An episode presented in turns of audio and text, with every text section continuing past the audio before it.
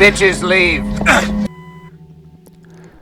You're listening to Sol Nox Podcast, and I'm your host, Carl Haikara. And this is episode number 57, I believe.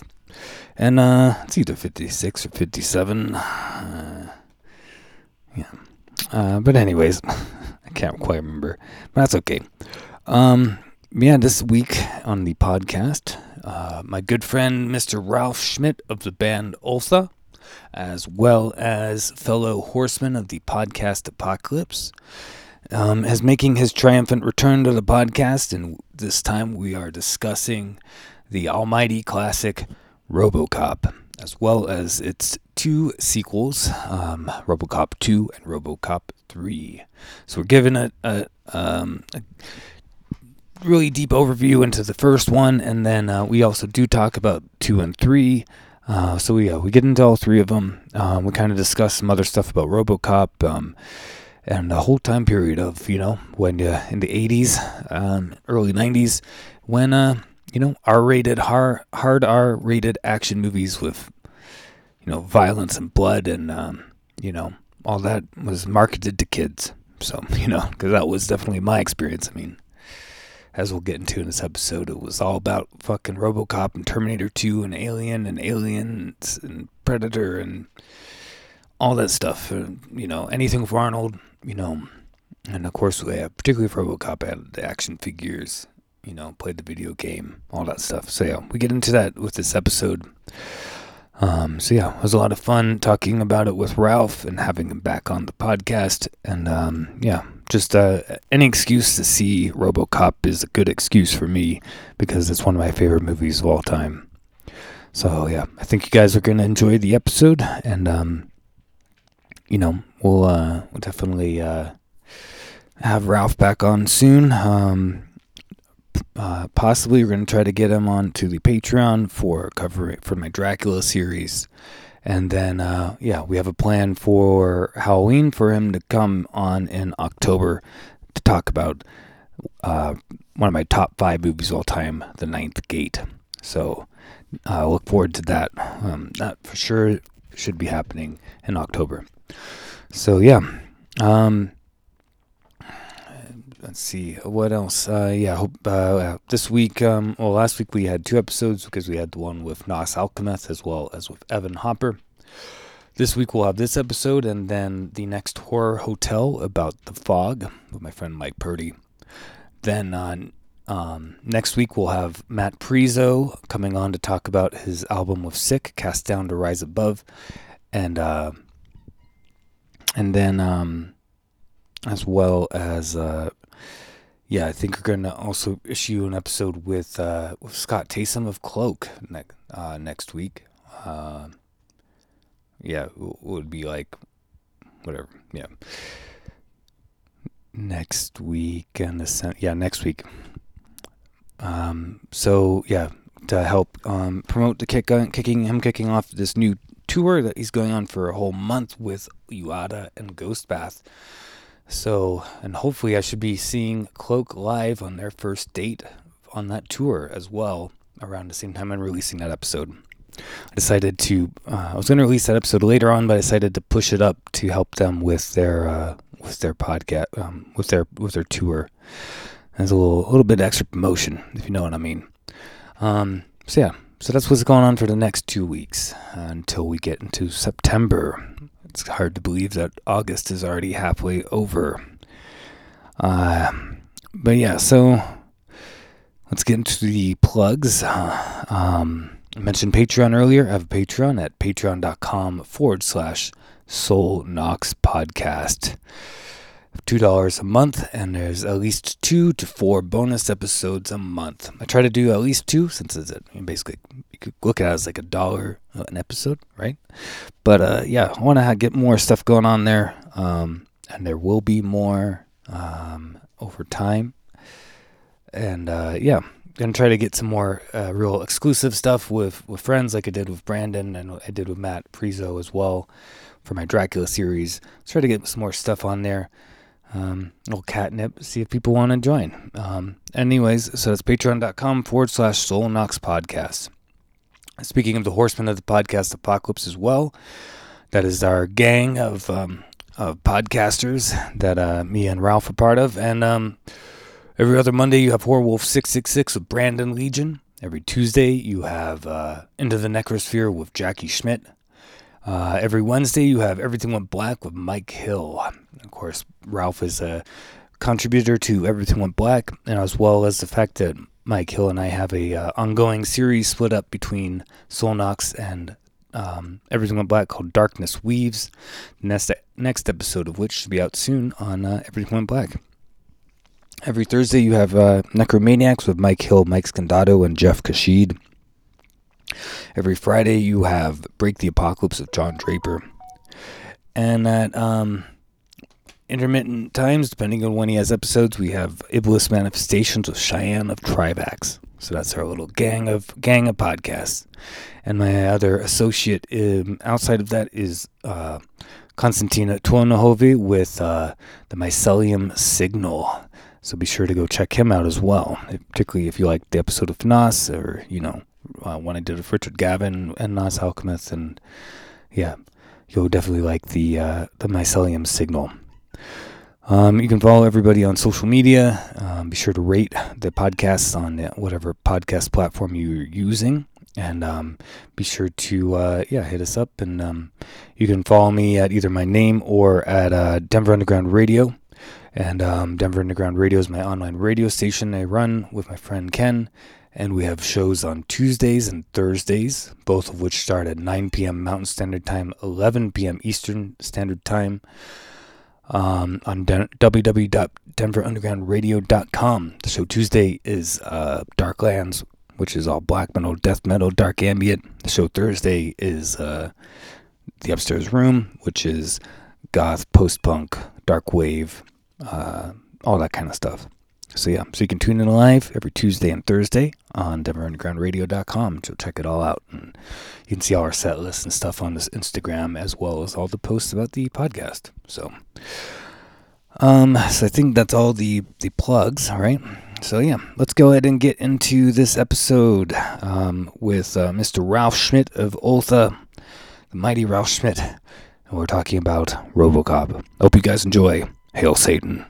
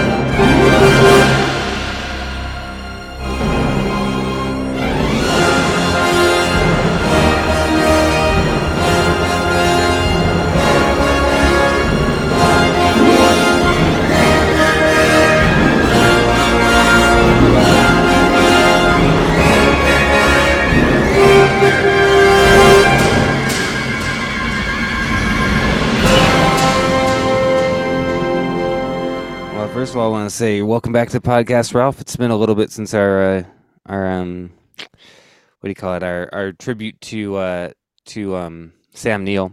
yes, yeah, it's been a while, man. It's good to be back. Uh, how you doing? I'm good. You know, I'm taking a three day weekend right now, which is which is nice. So I, I haven't taken three days off since uh, uh last year. So sounds good. Yeah. Uh, also here, I'm in on summer break of school, and uh, uh, it's it's uh, we we're in the middle of a heat wave right now. It's uh, up to 105 degrees Fahrenheit here, and uh, rivers are drying out, and yeah, like it's really tense right now. It's like I try to keep to myself, but I have the feeling that people are really aggressive because of the temperatures outside. I don't know. It's it's weird. Yeah. Yeah, people definitely uh, get um. Oh, here, one second.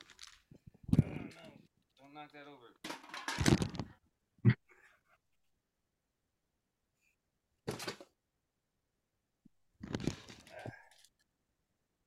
Sorry, my cat decided now is the time to knock something over. yeah, perfect. yeah. Um, but yeah, people get real tense when it's hot you know, particularly, I mean, you don't really have um, air conditioning there, so there's like literally no, yep. Yep. no break from from it. And I guess um, I remember my friend went actually went to Germany and Czech Republic um, during your heat wave in 20, uh, 2019, mm-hmm. and um, he was doing like um, he was in a choir that was performing Mozart's Requiem at a few different like church, old churches in uh, in. Yeah. Uh, Germany and Czech Republic, and um, yeah, he's he told me that the only about how like the the only way to get out of the heat sometimes is he just went into like McDonald's because that was the only thing that had air conditioning. yeah, right. Yeah, I mean, if you go to these old churches, you will have like a decent climate because yeah. here they're like thick stone walls mostly, like the old ones. And uh but yeah, aside from that, like ACs is not a big thing here. Like cars have it now. If you go to supermarkets, they're they're like air conditioned. I was at the cinema yesterday and the day before. I watched the new Indiana Jones, and yesterday I watched the new Mission Impossible. And these things are climatized by now, thank God. But aside from That's that, good. no. Yeah. I can imagine going to see a movie in a movie theater without AC, like how hot that would be. I visited a friend of mine, Lars, who also plays in Ultha and Sun Worship and Unruh, and uh, he used to screen movies in like an art house theater, uh, an art house cinema. And I visited the, the Berlin in um, in the summer as well and he said like you want to come over like there's one room that doesn't have an ac right now so it's broken so if you want to go in there alone you can it's a bit hot but you can watch a movie by yourself i'm like okay cool and he's like so what do you want to watch and he had um sicario 2 and I'm like, cool, it's a movie that plays in the desert, like in a warm cinema. And it was actually like almost like a 4D experience. And I mean, being alone in there with like cool drinks, it was fine. But like yesterday in the premiere of Mission Impossible, which was like I don't know, like 250 people in the room without air conditioning, it would be unbearable. I assume. Yeah. Oh yeah, it would be it would be horrible. Which is something you get you think about with um movies back. Uh, I don't know, probably before the 60s or 70s. I mean, they didn't they probably didn't they didn't have AC. I don't know when AC was really uh, invented and spread around, but I don't think it was till at least the 50s or 60s. You know. Yeah, absolutely. Yeah. So yeah, that's that's uh that's kind of dragging, but uh I mean it's uh it's also like I'm I'm I'm happy that I don't have to teach right now. A lot of my friends in like different states of Germany still have to teach and I can only assume the nightmare that this is right now trying to entertain 30 kids while it's like 100 degrees Fahrenheit outside. Um but it's like it brings me into a certain mood to watch a certain set of movies and uh yeah, once we're done like with the recording of this, I'll like I mean it's already it's uh 6 30 p.m. here. Um I'll go and watch one of my favorite movies of all time, which is Die Hard with a Vengeance, which uh, starts off with this famous scene in New York with like hot time, summer in the city, and you can see the tension with people. So I kind of felt this is like appropriate for tonight. Yeah, I feel like movies like that one, um, Falling Down, um, hmm like uh, uh, Predator 2, that one has a real hot city feeling, you know what I mean? Like everybody's yes, sweaty, like yeah. Yeah, I mean, like Predator One is also, but they're in the jungle, so it's like the humidity. But uh yeah, like this, this I mean, Cologne is a big city, and I live like not in the most crowded part of Cologne, but still like a lot of buildings, a lot of people. Um, but yeah, I mean, yesterday, like I told you, like two two visits to the cinema, and the cinema is downtown, and just going there by bike and like trying to pass through the people without getting knocked over by someone. Uh, yeah, it's it's it's rough right now. Yeah, I'm not a fan of the heat. Like uh we, we've been we've been getting pretty lucky this year, but uh it's starting to get a little bit more hot now, but like uh which is nice. I mean, it's a nice break because Colorado, like our summers can get pretty rough. Um But uh, yeah, not a fan. The summer summer is generally uh, something you sur I sur just kind of survive. You know what I mean? I just kind of Yeah, like yeah. just kind of try to survive it, and then and we'll, like just wait and wait until September or October. You know? So, like for years, I had the strict rule, like uh, grown men don't wear shorts. And I was like really strict about it. And like everybody in rehearsal spaces with me, like in summer, were like blasting me for like, you're here like in a pair of jeans while it's like so hot outside. I'm like, dude, I'm not wearing shorts. But like at some point, I just gave up, you know? Like I'm 43 now and it's too hot. I'm like, okay, let's just wear shorts. I would never wear shorts on stage, but uh, it's still uh, confusing to me. For example, like the band Afsky, Yeah, uh, Oski, they're like on tour constantly and they play like this grim, like real black metal, and then they're wearing like short shorts on stage. It's like to me, it's so weird. I would never do that. yeah, But yeah, like like in pri- like in private life right now, like I I I, think I, I wouldn't wear shorts to school. Uh, also because like on my right leg, I only have like horror images and probably not a not a smart thing like to go like teaching when you have like Nightmare on Elm Street glove on your on your leg. Right? Yeah. Um, but yeah, like right now, like I have six weeks off, so I'm running around in tank top and shorts and just look like a baffled old man with gray hair. Yeah. Yeah, I don't I don't wear shorts. I hate shorts. I don't care if it's a hundred something. I'm I'm wearing wearing jeans. I don't like my legs being exposed. I don't like my skin being exposed, so I don't I don't um I I wear long sleeves all year as well. Oh, okay. Wow. Yeah. Yeah. I don't Um, that's I, I don't like I don't like my uh I don't like my arms being exposed, so um oh, you know, even if I wear a t-shirt, I'm still wearing like a hoodie or something over it. You know, I okay. but I have I have like real light like a real light hoodie that I wear during summer, so it's not very hot. Okay. Yeah. So it's like because I don't um my skin burns super easy. So I should call you Vlad Haikara now. Yeah. Yeah, like my skin my skin does not uh does not deal with the, sun very good. And of course like I, I work a job where I'm out um outdoors all day, so my face gets all fucked up from it, but Mm, I just wear a hat, you know, and try to keep the sun off my face. But yeah. yeah, yeah. That's the um so pe people are always like, "How do you do that?" I'm like, "Well, maybe I'm just used to it because I'm just uh that's how I've always been." Yeah. but I mean, yeah, yeah. You get used to st stuff like this. Yeah. Yeah, well, and then I don't I'm also allergic to sunscreen. So, Okay. Wow. yeah, so not only do I burn easy, but but sunscreen like messes with me really bad. So, yeah, I just have to cover up, you know. And I mean, but you look at uh there's a lot of cultures who live in hot desert areas where they they cover up. You know, I look at a lot, a lot of the Mexican guys that I work with and stuff, and a lot of them are like wear long sleeves all year. You know what I mean? They don't Yeah. and, and like cowboy hats and shit. You know what I mean? Like, Yeah, it's also the peoples and tribes like living in deserts, you know, like rocking like scars around their whole body. And it's like you see it at first and think like this is crazy, but then again, like it makes total sense because otherwise you get burned up. Yeah. yeah, you don't want to get yeah. That's about protecting your skin. It's a little bit hotter, but you know, yeah, it's it's it's crazy. to- And yeah, you look at like the in the Middle East, like they're wearing like the big like um heavy like um Burkas and yeah yeah and and like like the like you know men wear like you know these like long flowing robes where Yeah. you see like the Bedouin type of tribes and stuff like that. You know, like Yeah.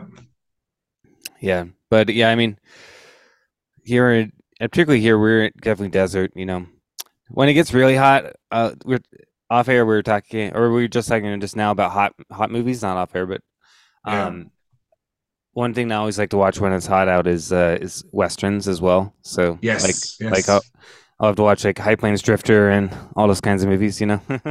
Yeah, I will. I really. I also have like I bought a bunch of Blu-rays now of like these old like westerns, and uh, I want to get into those. And uh, I also thought of like I need to revisit uh, No Country for Old Men, which is also like a heat desert movie. Um, so yeah, I, I always like like know watching stuff or like listening to music that goes accordingly to to the sound, like to the feeling outside. And that's why right now I play a lot of like True Widow and Horseback and stuff like that. Yeah. Yeah, yeah, I'm kind of kind of the same way. I don't I don't like to like listen to if it's like 100 degrees and super sunny and hot. I'm not going to be listening to like uh, in a nightside eclipse generally. You know what I mean, or something that Yeah. feels like it's so supposed. Immortal. Yeah. yeah, I'm not listening. That's that's fine. But when it's blowing snow and it's super cold out, I'll listen to Immortal. You know, I like to listen to stuff Yeah. that that fits the mood generally. Yeah. I think that's like that's the coolest thing. and It also gets this four-dimensional character to to to music then. I remember when like I was uh on my honeymoon with my my ex-wife and we were up in uh Portland and then we drove to the coast and went down the coast to San Francisco and uh, went in the morning and to the left you had the these sequoia these gigantic trees and to the right you had like the foggy coast and we were listening to Asunder and Wolves in a Throne Room and like drove to these forests the foggy forests in like in, on the west coast and it made so much sense to listen to this music at that point. and I always dig it when like coincidence like this happen and then music makes way more sense uh, Yeah, definitely. Yeah, when you're in the northeast or northwest, sorry, like it makes a whole lot of sense when you hear like wolves in the throne room. Same thing like when when I've been to Norway, you know, listening to Norwegian black metal in Norway, like you, you're like, okay, this makes perfect sense, you know? A- absolutely, yes, yes, yes. Yeah, yeah. yeah, Yeah. yeah. But like, uh, let, let let let me make a killer segue into our topic for today. Yeah. Um, I mean, burning burning skin like uh, through sun is bad, but burning skin by driving into a bucket of acid is way worse. yes, it is. Yeah. That that scene is crazy. Yeah, so this this this episode we're going to be talking about the classic RoboCop and uh and we'll also um talk about uh RoboCop 2 and RoboCop 3 as well. Maybe not quite as in depth as but definitely hit on those. Yeah, we have to talk about the the the legacy and the franchise that became RoboCop, or that that that was started with the movie that I guess like all of us love, and it's it's a like it's a full-on classic, and it's so crazy to see like the spin-offs it had, especially like if you consider the violence, and we'll get into that, like that Paul Verhoeven like put into this movie, and that it spawned like a children's cartoon show. yeah, the um it's kind of funny like the way that it went. I mean, back in the 80 80s, I mean, you got to think like um 80s and early 90s like they they fucking straight up like, you know, um aimed R-rated movies at kids. So I mean, RoboCop was one of them. Terminator. I mean, I remember being, you know, five years old, six years old, or something like that, watching RoboCop and watching Terminator and Terminator Two. You know what I mean? Like, yeah, yeah, like, uh, I mean, I was I was a a kid. I mean, because you know, I was born in '87, so I was born. I think the year RoboCop came out. Um, and like and I remember, yeah, I remember what being obsessed with RoboCop and Terminator by the time probably like, you know, ninety two or something. You know what I mean? Like, yeah, And, uh, seeing like uh, Predator and Alien and stuff on the seven. You know what I mean? And buying all the action figures for all these things too. Like, I mean, yeah, I mean, they had uh, I had all the action figures for Terminator, for RoboCop, for Predator, uh, Alien, like all this stuff, you know. And and particularly RoboCop was one of my favorites. And um, you know, like the RoboCop, the first movie, like to this day, like I kind of like there's parts of it where you, you just get so like that that little kid part of me comes in and I almost kind of like tear up a little bit. You know what I mean? yeah, absolutely. Yeah, and it's it's like this is one of the one of these movies that we grew up on, and yeah, it gets you into this certain place. And I mean, Mike and I did the episodes on on De Niro, uh, on, on on Schwarzenegger and Stallone, and you have like these movies, you know, and there's this canon of movies like from that time that just takes you back. And um and i think like robocop still is such a fun movie to watch. And it's such a like testament to how things were done back then. And it's like i think the first one aged really well. Yeah. And uh, it kind of like yeah i mean it hits the it's the nerve of the anti-hero. And also like the the the yeah the franchises that all started like the science fiction stuff. And i think it just has more social criticism than all the other um all the other brands. Yeah. Yeah i agree. Uh give me one second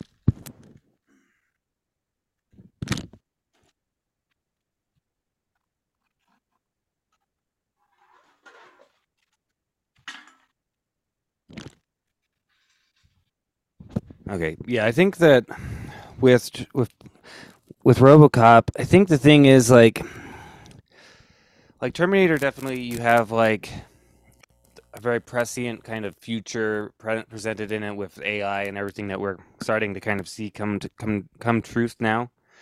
Yeah. But it doesn't really have a lot of social commentary stuff like that where yeah. I think RoboCop RoboCop is like um very much it's kind of a satire but what I always really liked about RoboCop was that it's set in the future, but it's a it's a real future. Like it's a future that that like yeah that we are almost living now. You know what I mean? Like where things still kind of don't look that different from the 80s in a lot of ways. You know what I mean? You yes. can still go to places that look the same as the 70s or 80s, but just with yeah. like smartphones. You know? Yeah. But um, but the higher echelons of culture have access to more technology than the than the poorer people. You know what I mean? So it's like yeah. you have this kind of divide of the poorer people who are basically living how they have always lived and don't have, and then you have, and then you have like these co- corporations who have all this technology and all this stuff, and um, and then, and on top of that, that kind of just very realistic future. Like I feel like Verhoeven and them were like, this is this is a instead of like you know being like oh like the future is going to be like this great thing or it's going to be like totally different from now they're just like i think that was one of the remarkable things about robocop is how prescient they were in their idea of the future you know what i mean and yes yeah.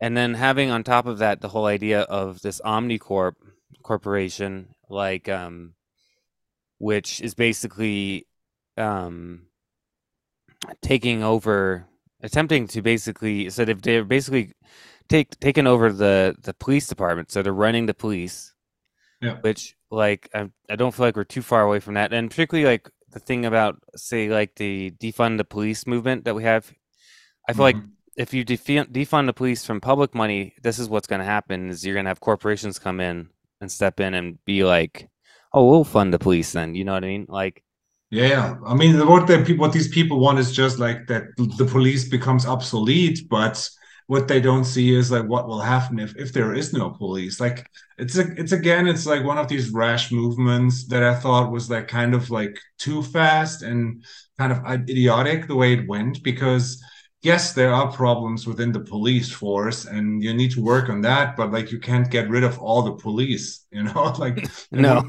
and and it's just like, yeah. And that's like kind of like the the undertones that this movie has. Like you said, it's like it's not too far off. And now like being in in 2023 and this movie came out in 87 like i mean we have like experiments like this cyborg idea is not too far off we have cloning and all that stuff we have like big corporations privatizing highways and shit like this.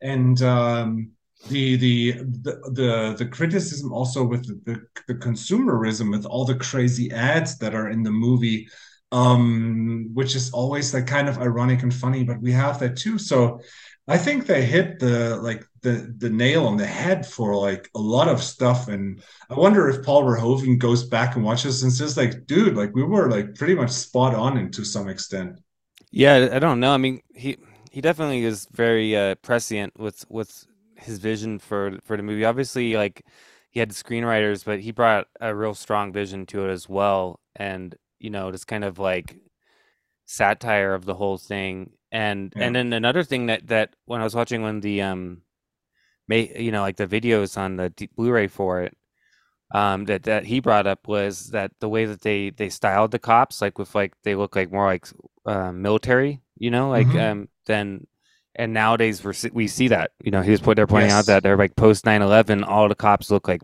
you know paramilitary nowadays you know yeah, yeah absolutely yeah before yeah. we like uh, before i think before we dive in maybe we should give some facts because maybe there are some people out there who haven't seen the movie um, yeah.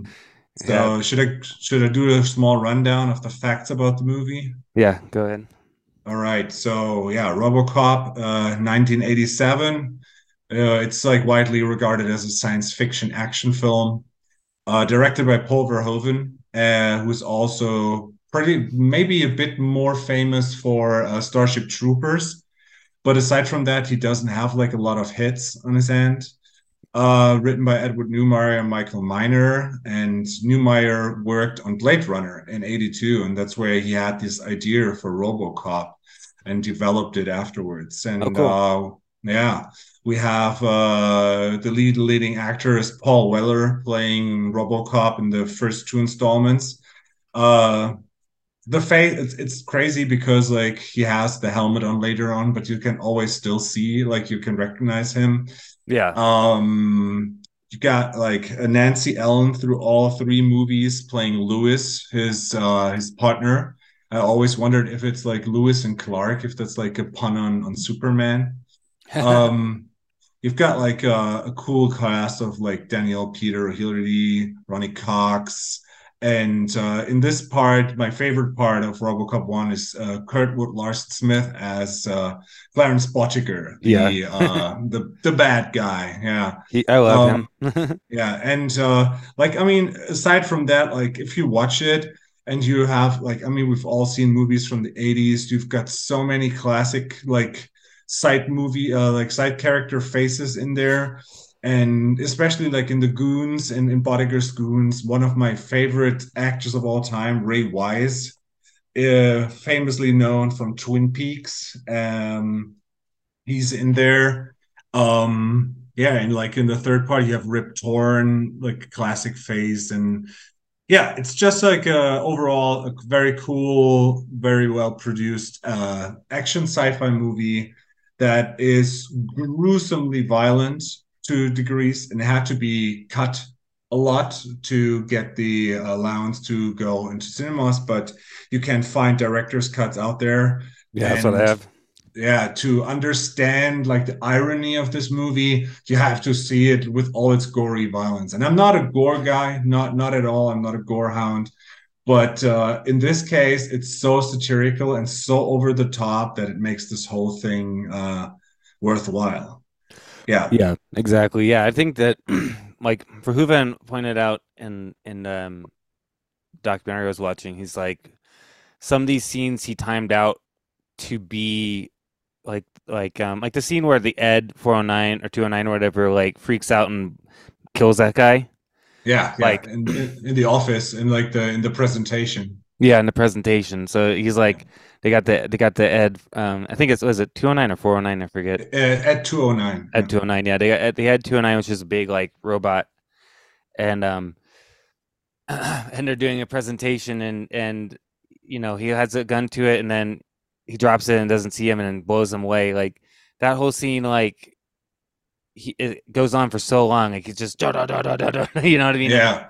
And Verhoeven's yes. like like the point is for it to go a little too long and then when he drops to the ground, they pull get it to stop. Like then somebody's like, "Get a, get a paramedic in here or something." He's like, he wanted it to be kind of like funny, like you know, of course he's not gonna. This guy's dead. You know what I mean? Like, yeah.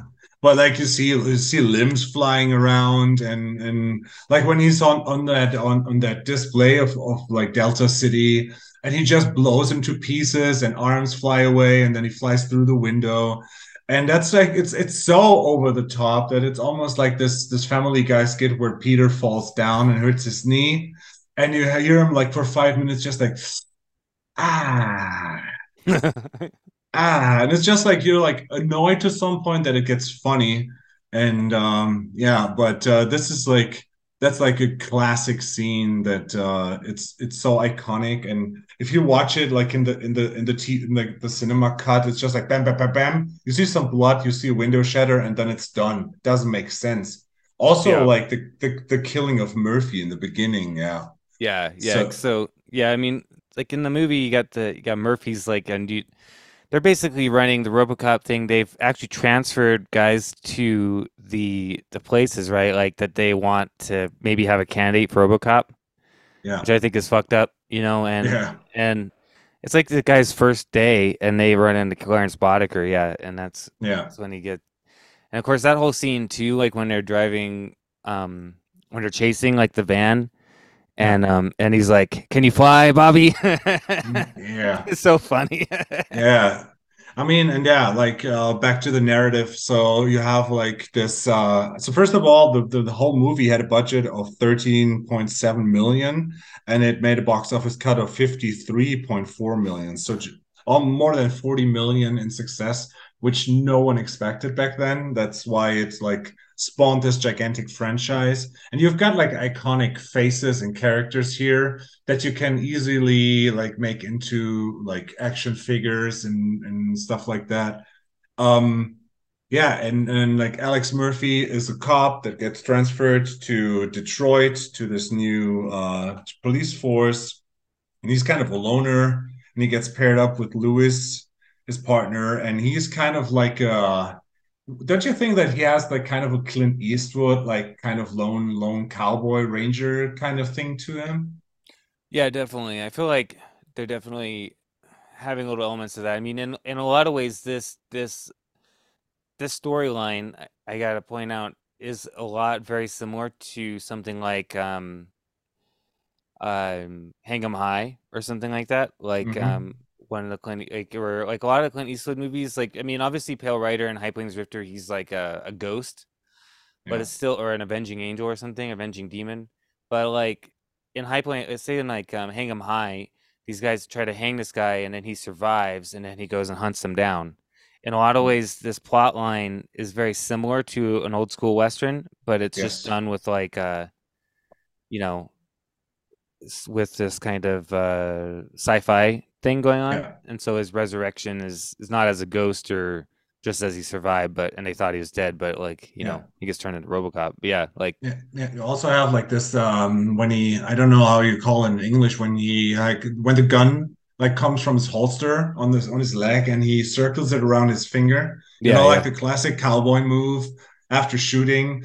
And that's and that's pretty much like what it what it revolves to. So like he goes to his first action and instantaneously like you mentioned meets clarence boddicker like the terrorist murderer mass murderer and his, his goons and and they kill him. Like in the like or at least they try and like shoot off his arms and that's already like a very violent gruesome scene. But he survives somehow and then they take him and like he pretty much volunteers quote in quotation marks to uh yeah be in this cyborg robocop pro- program which they have been trying for for a while but all the experiments failed. And also Ed 209 is like a failure. And so yeah he becomes this man machine and he's the only one where it works and that's where the fun begins. Yeah. Yeah. Well i think um and all that too like yeah like you're saying you mentioned earlier the unrated version of the murder of murphy is is much more impactful you know i think it's um you know they blow his hand off and then they're shooting him and somehow he's alive and then Boddicker comes and shoots him in the head and yeah and somehow he's he's not completely dead.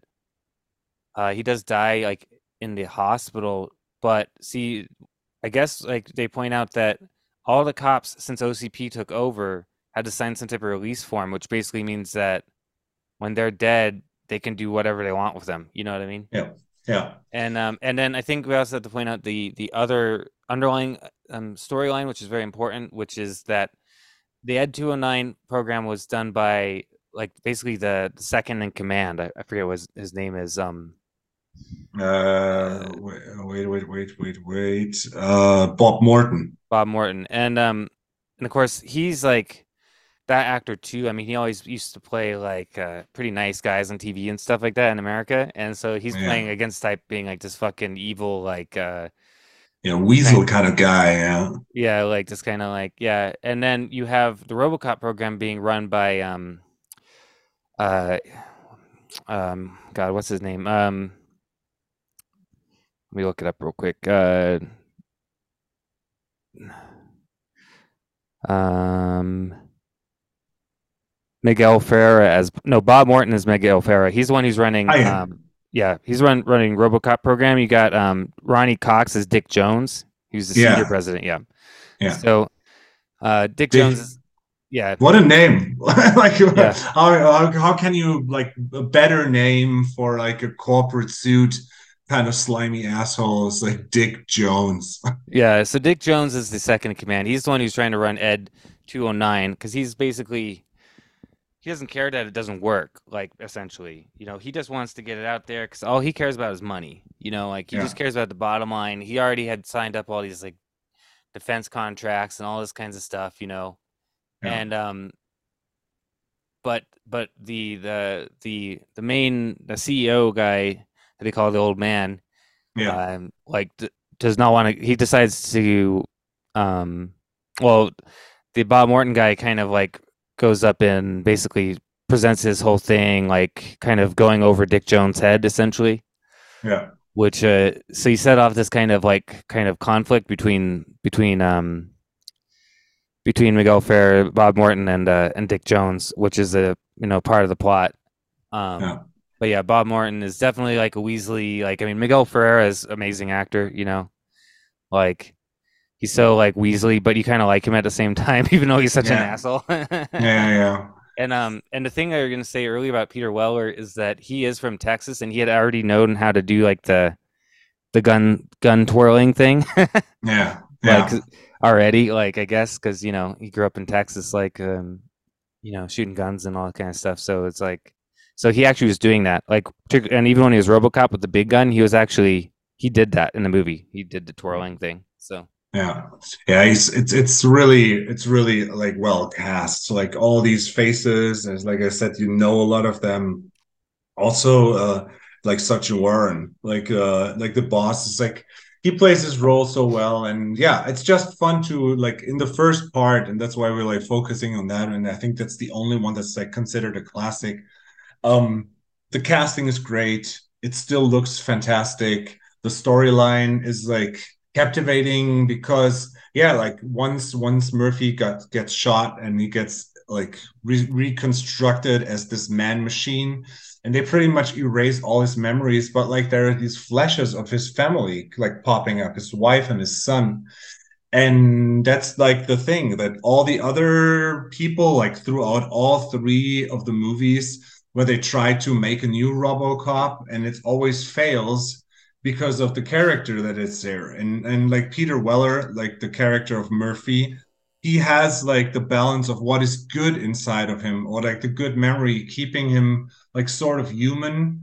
which uh, the corporation of course doesn't want because he's supposed to follow like this orders, but he does his own thing. And that's the interesting part around this, like because once RoboCop is like being re- reborn pretty much as like this man machine, the cyborg, like all the philosophy, like the philosophy, like oh, sorry, the t- themes of philosophy here. Like, what's the nature of humanity? What's personal identity? Corporate greed, corruption, resurrection. Um, this all like comes together and like unfolds in this beautiful movie. Yeah, yeah. I mean, the um, yeah, the first scene, like when you when so they they turn them on and like they're um they're going into the police station to set them up and all that stuff. that first yeah. scene where you first see him, like I always get a little choked up. I'm like, yeah, it's real fucking RoboCop. You know what I mean? mm. I was like, like I loved RoboCop since I was a kid. Like, like that scene always gets me. And you see him coming in, and and yeah, he basically like, um, you know, goes out to do his job, which of course it's amazing scenes. Like I love the scene where he he shoots the guy in the in the dick, like he's trying. They're trying to like rape this woman. You know? Yeah. I love that scene, or like all this stuff. But then in in the course of this kind of of stuff, you get a couple things like where, um, he runs into one of the guys who killed him. Um, I forget his name. The um, I think uh, it's uh, it's it... it's uh, wait wait wait wait. I have it's em- Emil. Emil, yeah, Emil and yeah. Uh, yeah, Paul McCrane. So he yeah. runs into him who because he's like basically you know holding up a, a fucking um gas station, right? Gas station, yeah. And um the basically like seeing this guy and the guy's like he says something that that he said when he was when he was alive as Murphy, which is like dead or alive, you're coming with me. And this guy's like right somehow like recognizes him. He's like, I killed you, I killed you. And that's when that kind of sparks it off and next thing he's like having mem- he's re- replaying the memories of being killed yeah. and and that's when he goes and uh, he kind of goes rogue you know and he goes and starts um he figures out who all these guys are clarence Boddicker and everybody and in the process of ta- and i think it's interesting because with the corporate greed aspect what you start realizing in the process of him trying to take down these guys who killed him he kind of uncovers the fact that that um Dick Jones is actually that Clarence Boddicker is working for Dick Jones, you know. Yeah. And um and uh they have um he even has fucking Clarence Boddicker go and kill uh Miguel Bob Morton, which is uh an amazing scene. I love that scene where he's like, "Bitches leave." yeah. So so funny. Yeah, it's uh I mean Bob Morton is uh, is like like I said like this Weasley guy and it's like it's also uh, like with all the drugs involved and and the prostitutes and it's a crazy scene, yeah. Yeah, he's like models. Like yeah. I love the I love to think stuff. He's like Yeah, that scene's crazy. The um but then yeah, RoboCop tries to take he, he like does like I love that scene in the the coke like plant, and he like beats the fuck out of uh, Clarence Boddicker, and Boddicker basically spills his guts. Yeah. And um, so yeah, then now we learn that yeah, Dick Jones is not just an asshole, corporate asshole, but he's like straight up a criminal. You know. yeah. Working with, he's basically working with them essentially so that he can make money on the side essentially through drug trade for like they're building they're trying to build this delta city thing where they're going to destroy like all this um parts of um detroit yeah. basically to build this delta city. Yeah. And which, it's like the yeah the topic of gentrification yeah. Yeah. And i mean and that kind of goes through uh all three movies this, this yeah. whole delta city idea. But um yeah, we'll get into some of the stuff with with two and three a little bit later that I do want to talk about. But like, um, I think that, and then of course, like they turn they turn on on RoboCop, so now RoboCop is totally rogue, right? But um, yeah. and of course, the thing is that he has this programmer where he can't act against OCP. People. Yes, yeah. and that's that's that, that's what kind of he tries to take down Dick Jones, but then he he didn't know that he wasn't able to do to go against OCP, and then that's when you get the whole scene with um the the whole fight with Ed Ed two hundred nine like on the stairs and all that stuff, which is which is um and then he there's like all these like paramilitary like guys who trying to take him down, and yeah, then Lewis takes him and yeah, yeah. like yeah, that's that's like that's the, that there's so many layers. Like the friendship that he still has, which also is like the side of humanity, like the human side, which Lewis always sees in him, and which is like clearly being displayed in parts two and three. Um, and that's what I kind of like, you know, like when I I mean we will get to like you said to the parts two and three. Um, I saw the first one uh like a hundred times, I assume by now. I saw the second one. That was the only one of those that I saw in cinema back then. and uh, I I really liked it. And when I rewatched it now, it's still good. I only heard terrible things about the third part, and I've watched it now in like research for this podcast. I watched it the first time, and we'll get to that. But what I give it kudos to is that all three parts have like you always have the sludge plant, which is in all three movies. You always have Lewis by his side. And I like this if there's a continuation. It doesn't feel like years apart and uh, you always have like this super super villain and like this kind of like an antagonist machine like Ed 209 and and the second one the uh the the robocop the, 2 yeah the robocop 2 and the third one is this asian asian robot thing i don't know but you always have like this so that's that's captivating like you have like enemies that are mortal and you have these machines so it's it's all in all, it's like a really well constructed three part series. Yeah. Which just lacks in the quality later on. Yeah. Yeah. And even, and we'll get more into three later, but uh, like uh, rewatching it, um, I actually liked it a lot more than I was expecting. Like, because I remember watch, and it's funny because I didn't really remember it too good, but when watching it, I started going, "Oh, I remember." I, yeah, I because I watched it. I probably watched three more than two when I was a kid. I'm mm realizing now because when I rewatched it, I was like, "Oh, I remember this." You know, like mm I mm-hmm. remember liking this movie a lot when I was a kid, um, and actually thought it was, you know, it would have been better with Peter Weller, but the overall plot wasn't that bad. You know what I mean? Like the yeah.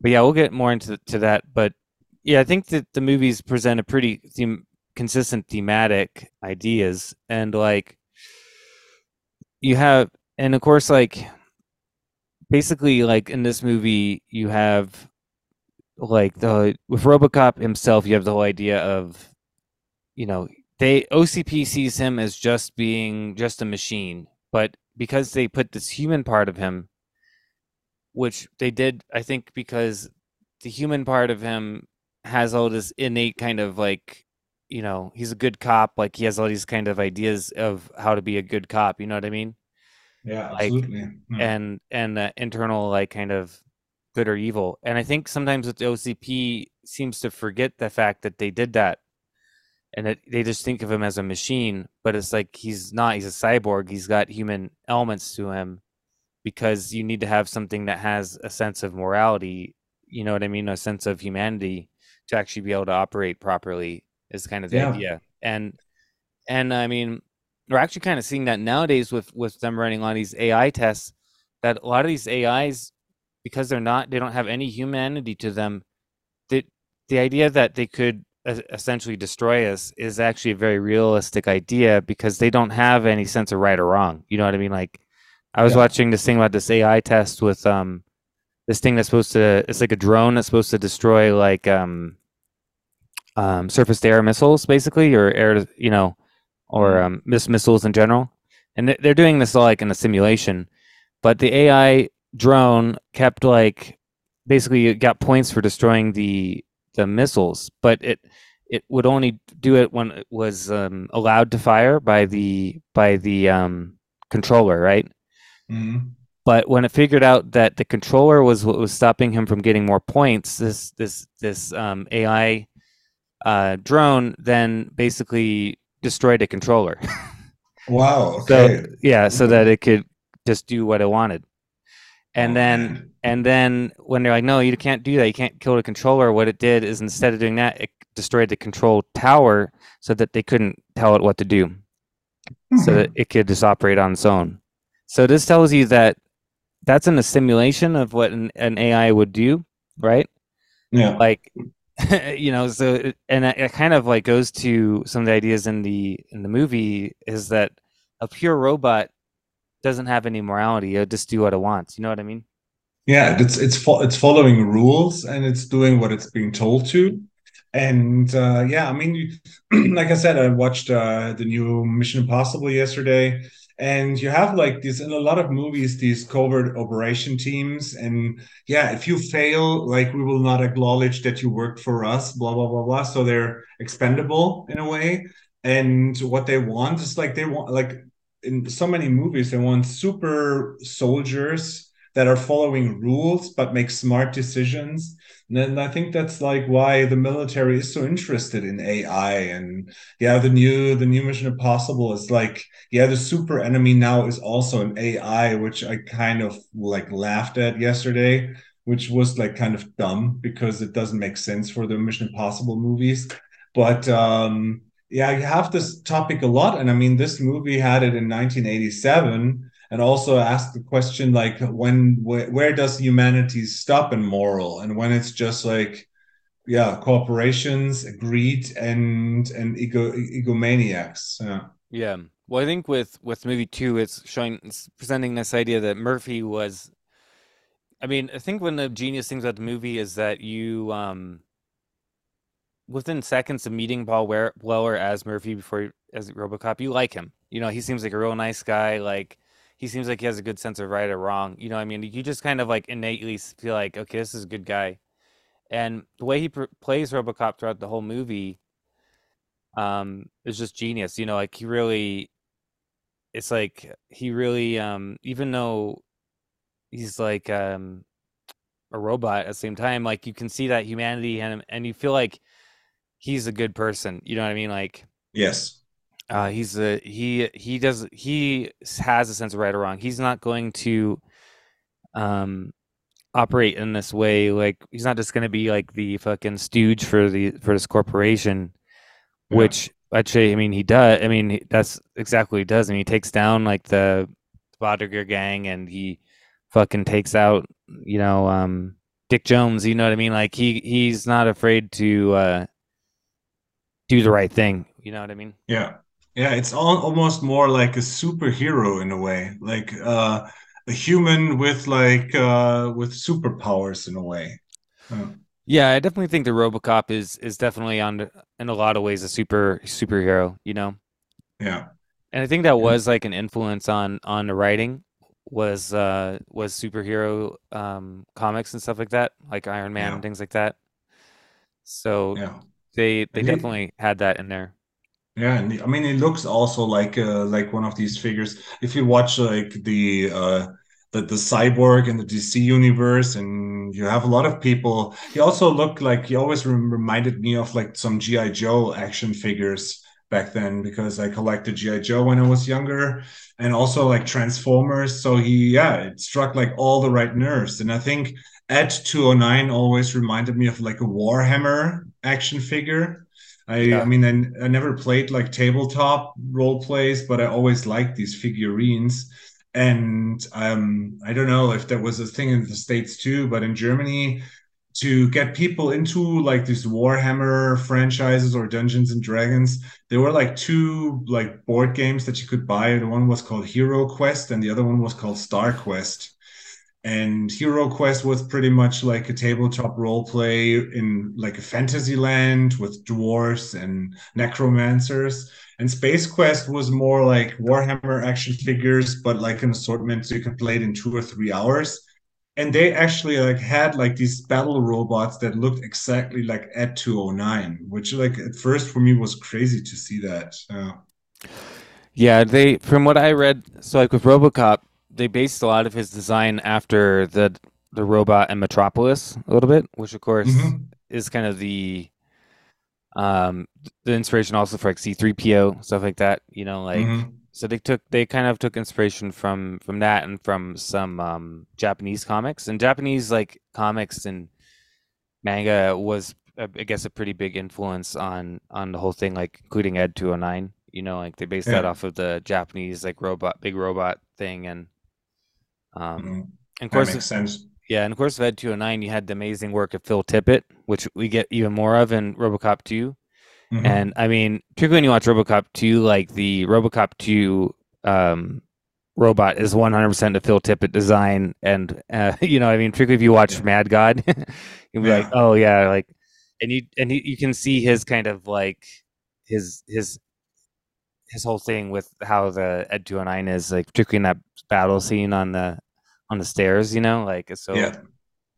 Like what, what very well done. I mean, that's the thing with the effects in this movie are pretty much universally like great. Like they still look good, you know. Yes. I absolutely love stop motion technique. I'm a big fan of Ray Harryhausen and like all his uh, Jason and the Argonauts and like the Medusa in in um, Clash of the Titans and these kind of things. And it still works really well. And uh, sometimes this looks better than CGI. And I mean, yeah, of course, like we were like here we're in the 80s. So some fight scenes you can see like cheap green screens and and like the, the stop motion technique but in general it just looks really really good still. And i have like two friends like two close friends from from my past that i like see randomly. They both have kids and yeah they raise their kids on watching the goonies and watching like transformers and and also like movies like robocop. So they get like the same sentiment that we have and then also let them watch like modern stuff so they can see like how stuff has changed but if you like raise kids now on just like i don't know transformers beast wars or whatever is on tv or like the transformers movies you won't get like why the transformers became such an immense hit in the first place why like the toy industry had such a interest in these cartoons and also why stuff like Predator, Terminator, Aliens, and and RoboCop became such cultural phenomena. Also, like Nightmare on Elm Street or Jason Voorhees. And today you don't have like these figures. Like the last figure, in a way, that the kids still like gravitate to is probably the Saw doll and the Scream mask. Yeah. Yeah, it's definitely different. Yeah, I mean, we had we had a lot of these kind of properties and coming out, and I think the thing was that all these things were were unique in themselves. They also like, I think the thing that that is funny about the '80s. I mean, you watch like you watch RoboCop, like, like I mean, now I've watched RoboCop a thousand times when I was a kid. Like, I, the violence, you know, I I forgot. I mean, like I, had, I didn't watch it for a while, and then I watched it again like in my twenties, and I was like, man, this violence is crazy. I can't believe I watched this like as much as I did when I was like a little kid. But you're like, when you're a kid, you don't realize certain things. Like I never, I didn't know what they're like. They're sniffing like on the counter, like when he kills him. Um, yeah, Bob Morton. You know, what I mean, you don't know it's cocaine. You know what I mean? Like you don't know. You just kind of gloss over certain things. You know what I mean? Like, and, yeah. And I think nowadays there's a lot more like uh, oddly in the movie industry. There's a lot more trepidation about R ratings and and violence and all this kinds of stuff. Like it feels like things have kind of kind of gone backwards in a way, you know, nowadays yeah. where Uh, back then they were very like free and they their creativity was like they weren't afraid about what they were creating, which I think is a big problem nowadays is that there's like yeah.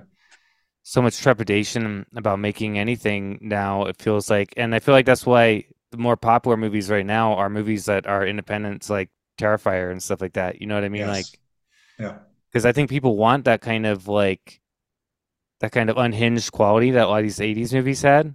Yeah, but a lot of but all the ma- major movies nowadays don't have that at all. You know. Yeah, I mean, if they try to establish like these these horror icons in in like these popular movies, like they tried in Sinister or Insidious or um oh, what was that with the with the backwards walking girl, like this shitty big bucket budget, like I don't know, like but it's all terrible. But like then comes along Terrifier and Art the Clown, and like I have to say, I'm not a big, I'm not a huge fan of Terrifier. But like it, it I, I I have tremendous respect for the DIY approach about like I don't give a fuck. I'll just make it gory as fuck we spend two and a half hours and we have like a figure that is actually like iconic in a way so like all kudos to this i'll certainly watch the third part and looking forward to where it goes even though i'm not like a big fan um but yeah like the independent movie scene they dare to do this and i and i think that these movies that we all gravitate to from our youth they were these passion projects and not like hollywood glamour you know yeah, like RoboCop was, you know, a mid-tier movie. You know, I mean, like it wasn't really. Um, they weren't really. It wasn't quite like low budget or not, you know, but it wasn't quite like this high budget, high gloss movie. It was kind of in between. You had a, you know, Paul Verhoeven, who before this movie was primarily famous for uh, Flesh and Blood, um, I mean, after this, he would do Basic Instinct and um, you know Starship Troopers and stuff, and have success with all these movies. But like, um, you know, he was you know pretty like out there. I think he's um he's Dutch, right? Yeah, he's Dutch. Yes. Yeah, and uh, you know, he comes on and you know he he really and I mean I think um I think he did Total Recall after this, right? I think so. Yes. Yes. Yeah. Yeah. yeah, yeah. Um, which is another great movie. Uh, but yeah, I mean, this this movie established him. So I mean, you got and you got, but you got a great cast. You got great great special effects with like you know Phil Tippett. You got Rob Bottin doing the doing the the suit. You know, like um, Yeah. and whole thing like so like it's amazing when you think about like with the suit for example i mean the suit's just like fiberglass it fits on his you know on this like thing like it's probably not that not super supremely heavy either you know like but they manage with like the, the sound design and everything they manage to make you feel like he's like this solid like you know robot that moving through and everything you know what i mean Yeah, I, I have to say, like you bringing up the sound effects, that like watching all three movies back to back is like there's a real like some trademark sounds that are uh, like usually you have the Lucas Art sounds that have been reused, like the Star Wars sounds, and uh, but like RoboCop, especially like the walking, like the thud sounds when he when he walks and the aiming and the firing of the gun. These are iconic sounds which they use throughout the whole franchise which i totally am in for and i always love that. And i mean yeah i mean it had a budget of 13 million dollars which is for the 80s i guess a fair amount of money but not like a super big budget. And it made 53 so they made 40 million which is also not like the highest grossing success, but it was like a sign like this works. And I mean, you have to consider that in, at first place, like at the test screenings, people were like, what kind of a dumb name is Robocop? But it's like, this is exactly what you get.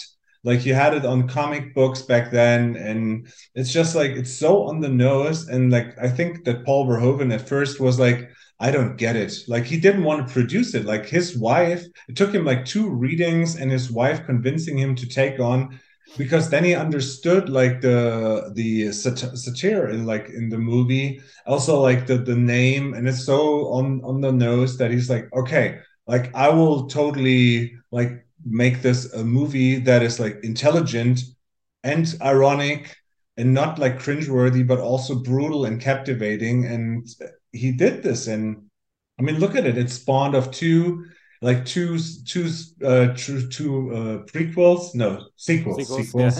Yeah. yeah it had like a reboot and it had like two live action tv shows which i have never seen an episode of and two cartoon offshoots made millions and millions of euros and, and dollars in merchandise and and that's the craziest thing that i found out about researching that's beginning in 2020 there is the the pre-production started for robocop returns a new installment which will like continue where the first part left off like kind of like with halloween.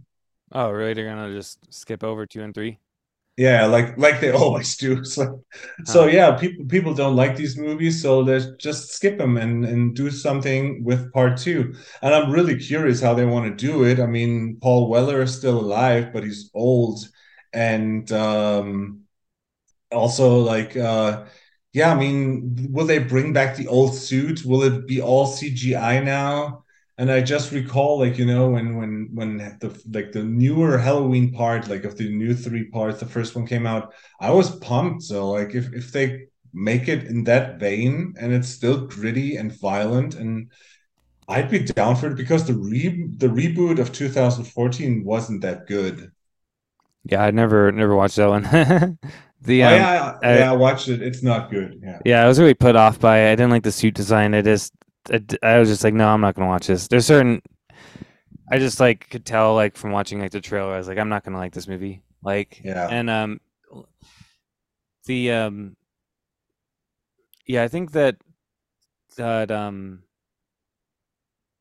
I think they just hit upon something. I mean, like that was that kicked it all off, you know, and um, but I think the thing with with RoboCop one though, they they tried to maintain in the next two that didn't quite work as good is like one thing that is amazing with RoboCop one is the absolute perfect intersplicing with like the the advertising and the um yeah. the the like news parts. You know, like yes, where yes. The, these news people are like talking about horrible things and just like super like yeah, yeah. you know like like, like Fox News.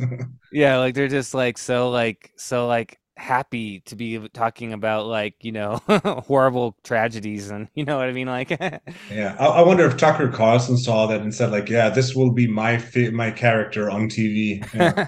it's just like you watch it and you're like I mean all, so much news is like that though like if you just watch like um local news even like here in the states like it's all like that it's like these like they look exactly like those characters in a movie and they, they talk the same way and it doesn't matter if they're talking about something horrible or not horrible they, they deliver it with the same like type of type of uh, exact same type of thing. So i think like that kind of satire that he added in there was like the way i think the verhoeven like he's just they he was able to to intersplice all this stuff so that those scenes perfectly went with like what was happening in the movie. You know what I mean? Yeah. Yeah. Which is something that they didn't do quite as good in the other two. But um Yeah. Yeah, I mean that's the that's the thing, like, you know, like it, it became a success. It became this cultural phenomenon. Kids were into it. Of course they want to like cash in on the franchise. And when they decided and Irvin Kershner took over, the person that we knew from Empire Strikes Back and Never Say Never Again. So like a big, big Hollywood name so okay, you'll do RoboCop 2. This is the franchise. And the first thing you like see, like the look is almost the same. The special effects are almost the same. Yeah. There's just no brutal violence like in the Verhoeven one. So all the social criticism explained through the brutal violence is gone, which is already like I think in the second part I can still take it. In the third part, it really like gets lost on me but uh, yeah, that's like the biggest difference between one and two, I think. Yeah, well, two has like when you go into two, the violence is a little less. At least it's still like I mean, you have like stuff like with the kid who's like the drug dealer kid who like which yeah. is something you would never see nowadays you know what i mean yeah, like yeah, that, that was pushing it like which but i like that a lot like that you had this like kid like like selling drugs. Like the in and now when you got the nuke thing, you got the character Kane who becomes RoboCop two. Yeah. Um, I think that the um one mistake that they did with RoboCop two is not bringing Basil Poledouris back for the music, which they did in three. So the mm-hmm. music doesn't quite quite work as good as in the first movie. Um, but you have like I would say that RoboCop 2 is like not it's not a bad movie by any means. No. I mean, it's a pretty good movie. Like I don't think it's definitely not as good as the first one. And I would say that the first half of the movie is not not I don't I didn't really enjoy the first half very much. I, I enjoyed it more like the second hour of the movie. I felt like it really picked mm-hmm. up. You know what I mean? Like yeah, first, it's, it's yeah. Sorry, what are you gonna say?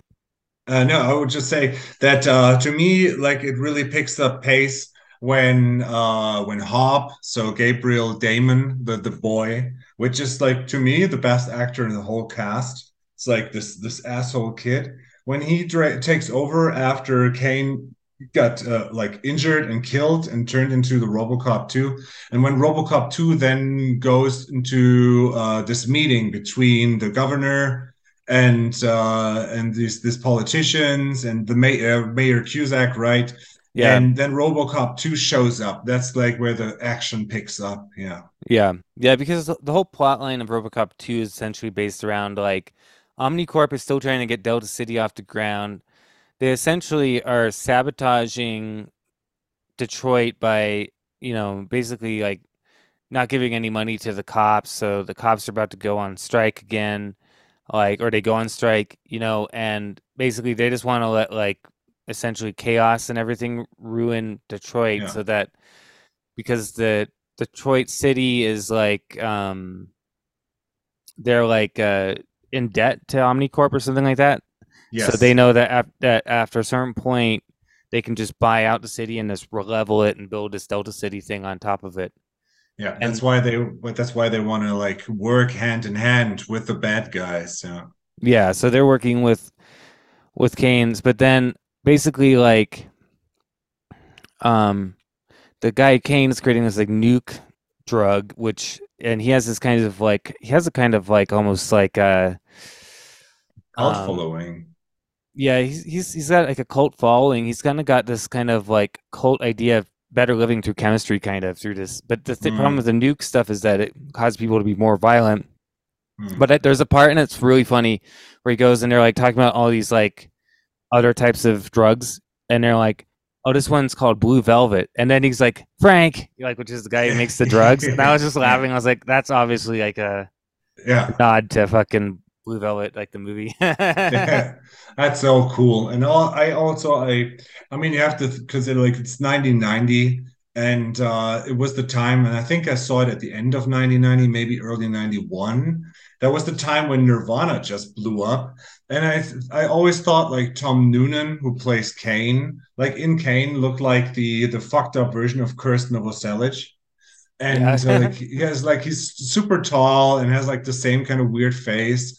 Um yeah so this is like a like a thing that got me. But yeah i mean the um the the whole idea with the drugs and then like pretty much allowing them to um to inject poison into their own system to fuck up the city. So OCP cannot have like hold control over the city. It's such like a Hail Mary kind of move.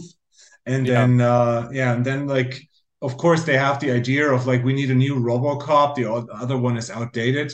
And they always like like we mentioned in in like the coverage of the first part it's like uh, like who do you who do you get? And they try out different cops that are lost in battle and they all lost their mind and killed themselves when they were a cyborg. So you see cyborgs disintegrating themselves because they couldn't take the pain. Yeah, so they they thought about like yeah Kane is like such a such an intense brain and thinker that they can control it. So like the doctor I don't know if it was was it Juliet Fax like Dr. julia Fax that decides to like actually kill him and make him because they uh they make him into RoboCop 2 because she thinks she can control him through nuke so Yeah. still RoboCop 2 like as a cyborg is still addicted to this drug and this is like kind of weird that she feeds the machine this drug and had like this max headroom kind of like uh monitor that you can see his face at or looks like looks like something out of Captain Power. I don't know if you recall that show, but it's uh something I really loved. yeah. It's it's definitely like RoboCop 2 as well. Like the design of the robot is 100% Phil Tippett. Like because like Yeah. in if you watch Mad God, he has these robots that look exactly like it with like the lights and everything. Like um, and uh, yeah. She thinks this doctor's like insane. One of, one of my least favorite parts of this movie is when she tries to program RoboCop to like be useless essentially, and then he has to shock himself Yeah, yeah, yeah. that whole part like i just find it so annoying like personally. But um you know whatever. He shocks himself he gets himself back together. He like gets all the the cops to like all right let's take these people down or whatever. But like the um they like raid the nuke stuff. That's when they kill kane but yeah then they she transforms she- she's like insane. She like thinks she, she can control him through this nuke. But basically they use him to go murder the mayor and he murder in like in that meeting that we're talking about with the kid. And that's when and that's when robocop like kind of figures out what's going on. And um when the one of the things that i thought was really pretty on the nose but but i think kind of worked really good was in the scene where the ocp is about to go take over the city essentially. Like when he drives when the when the co drives up and if did you notice how the flags on the wall on the building around like have these like banners that look like nazi flags Absolutely. Yes, I wrote this down too. Yeah. yeah The black, uh, the the uh, wait, wait, wait it's like a red fl- it's like a red, flag. yeah Yeah. a white circle with like the ocp and black inside it looked exactly the same design as a nazi flag so it's Yeah. this movie's very much talking about corporate fascism essentially you know Yes, absolutely. So this still has a lot of depth to it, and uh, again, gentrification and like abuse of power, and yeah you need like the good guy. And the question again is like what makes a what makes a soul good in in like in the key element? Because murphy is still upholding his the law. Yes he's still conflicted. That's why they deep debunk him and like erase his memories. But he still gets them back and that's why you give like a mass murderer even more power and you try to control him and that's not possible and that's why everything goes wrong and that's in the next shooting and the next like big showdown which again is like kind of a western style almost you know? Like with Ed 209 or robocop 2 you have like these these shootouts in the end yeah. Yeah this movie really comes at the end with like the shootout with um with robocop 2 and uh i know peter weller himself felt like there should have been like another part to the movie like where he confronts like the ceo or something yeah. which doesn't really ha- doesn't happen. The movie ends with the shootout with RoboCop 2, which is a good shootout. But then the, the CEO is basically getting away with it. They're gonna like just like sell out the doctor, yeah. say as all her plan, and that they had nothing to do with it. You know what I mean? And yeah. and the whole movie ends with like Lewis being like, "It's not fair." He gets just gets away with it, and uh, RoboCop says like, "Patience, Lewis we're only human or something like that, you know? yeah, yeah. And I uh, mean, uh, yeah, by that time, I assumed that they already like had an idea that probably there will be a third part coming. Yeah. Yeah. And I mean, the one thing that's got to be pointed out is this movie was scripted by Frank Miller, you know, of uh, yeah. the Dark Knight um, Returns and, you know, Sin City and all this stuff like that, you know, and he scripted both this one and um, part three um, although he had very bad experiences apparently with with them, and he didn't go back to writing working in Hollywood until he was able to direct Sin City. But yeah. um, this, so this movie, so I think that some of the a lot of the elements of this movie definitely have a very strong Frank Miller feeling. You know, I mean, like Frank Miller was kind of hitting on some of these similar ideas in the Dark Knight Returns. You know, yeah, um, with like the the media and and all this kinds of stuff, and um, so I think that works. It makes sense to have Frank Miller writing a RoboCop, you know, and I think yeah. a lot of the good aspects of this movie come from him. Um, Absolutely. Um, the problem, I mean, they the thing is, is that they increase the um, kind of this movie's a little bit heightened. It's very kind of camp at times in a way. You know, I mean, like everybody's playing to a thousand. You know what I mean? Like, yeah, like um, and you see like the CEO is like, you know, in the first movie he didn't seem quite too bad, but in this movie he's like evil, you know. yeah. Yeah, but still, like I, I back this movie still. It's um it it it aged well. You can still enjoy it. Um I would have loved to see this one done by Verhoeven, like with the Verhoeven violence and maybe like the grittiness. Um I like that they like took some traits and um that they they uh, brought them back. You know, like which I which you mentioned before, that is also into the third one. Um, yeah, but still, like I, I back this. I mean, the the first one to me is a five out of five movie, and this one's still like a four out of five movie. Yeah. Yeah, and then you had RoboCop three, which I think came out what a couple years out. I think it was 90, 93. 93, yeah. yeah. And um unfortunately Weller didn't come back for this, and not because he didn't want to, but because he was shooting Naked Naked Lunch mm. with David Cronenberg, and he wanted he actually wanted to come back, but uh, they wanted to just go ahead with the movie, so they recast him. Yeah. Um, and um, this movie like it's the whole plotline is essentially yet again is the Delta City thing. But Omnicorp is it's a few years later, and Omnicorp seems to the CEO died. Omnicorp is now being run by Rip Torn's character, and it seems like they're kind of like not doing as good as they were. Like they they were very powerful, but they've had like a lot of controversies and stuff that's kind of like causing them to to kind of go under a little bit, and they get bought out by this Japanese company, which um uh and essentially like um they're supposed to you know essentially level out this area to build Delta City um, and what Omnicorp decides to do because they're on, under pressure from the Japanese company to get it done. Um, but what they decide to do is they get these these this comp this kind of paramilitary um, essentially mercenaries. Um, yes, who have been kind of whitewashed by the media to being like some type of hero, but they're actually like super like evil, brutal, like fascist type of type of figures. You know what I mean? Like yeah, the um, roundups they did when they eva- like they evacuate the people. Yeah, yeah, like all that stuff is very like um probably hitting at ideas of stuff that people and Eastern Europe had to deal with with the communists and people had to deal with the Nazis. You know, what I mean, this is type of stuff yeah. that hitting on real things where you know, I mean, the the communists essentially, I mean, Stalin like moved whole populations around just because he wanted to. You know what I mean? Like to kill or to, like genocide. Yeah. You know, like this is kind of stuff that is pretty real. So it's it's very chilling when you're seeing that. You know, like they're just rounding them up and killing yeah. people and who don't who don't who like try to fight them and essentially there there's like a resistance movement and and RoboCop kind of gets embroiled, embroiled in all this, and he, uh, in the process, Lewis gets killed, and so he basically like wants to get revenge on the on these paramilitary guys, and yeah, yeah. So the whole movie's kind of based around this these these ideas. I think again, like there's this aspect of um of uh thing with RoboCop, like again with the OCP, like they want him to just be their their little dog, but he has like morals and he has like basically, um, he has he has a self. Yeah, what's what's the word? Um, uh, um, he turns against the makers in a way. You know what I mean? Like that's what I think yeah. the, the whole plot, and particularly in this one, 100 percent is that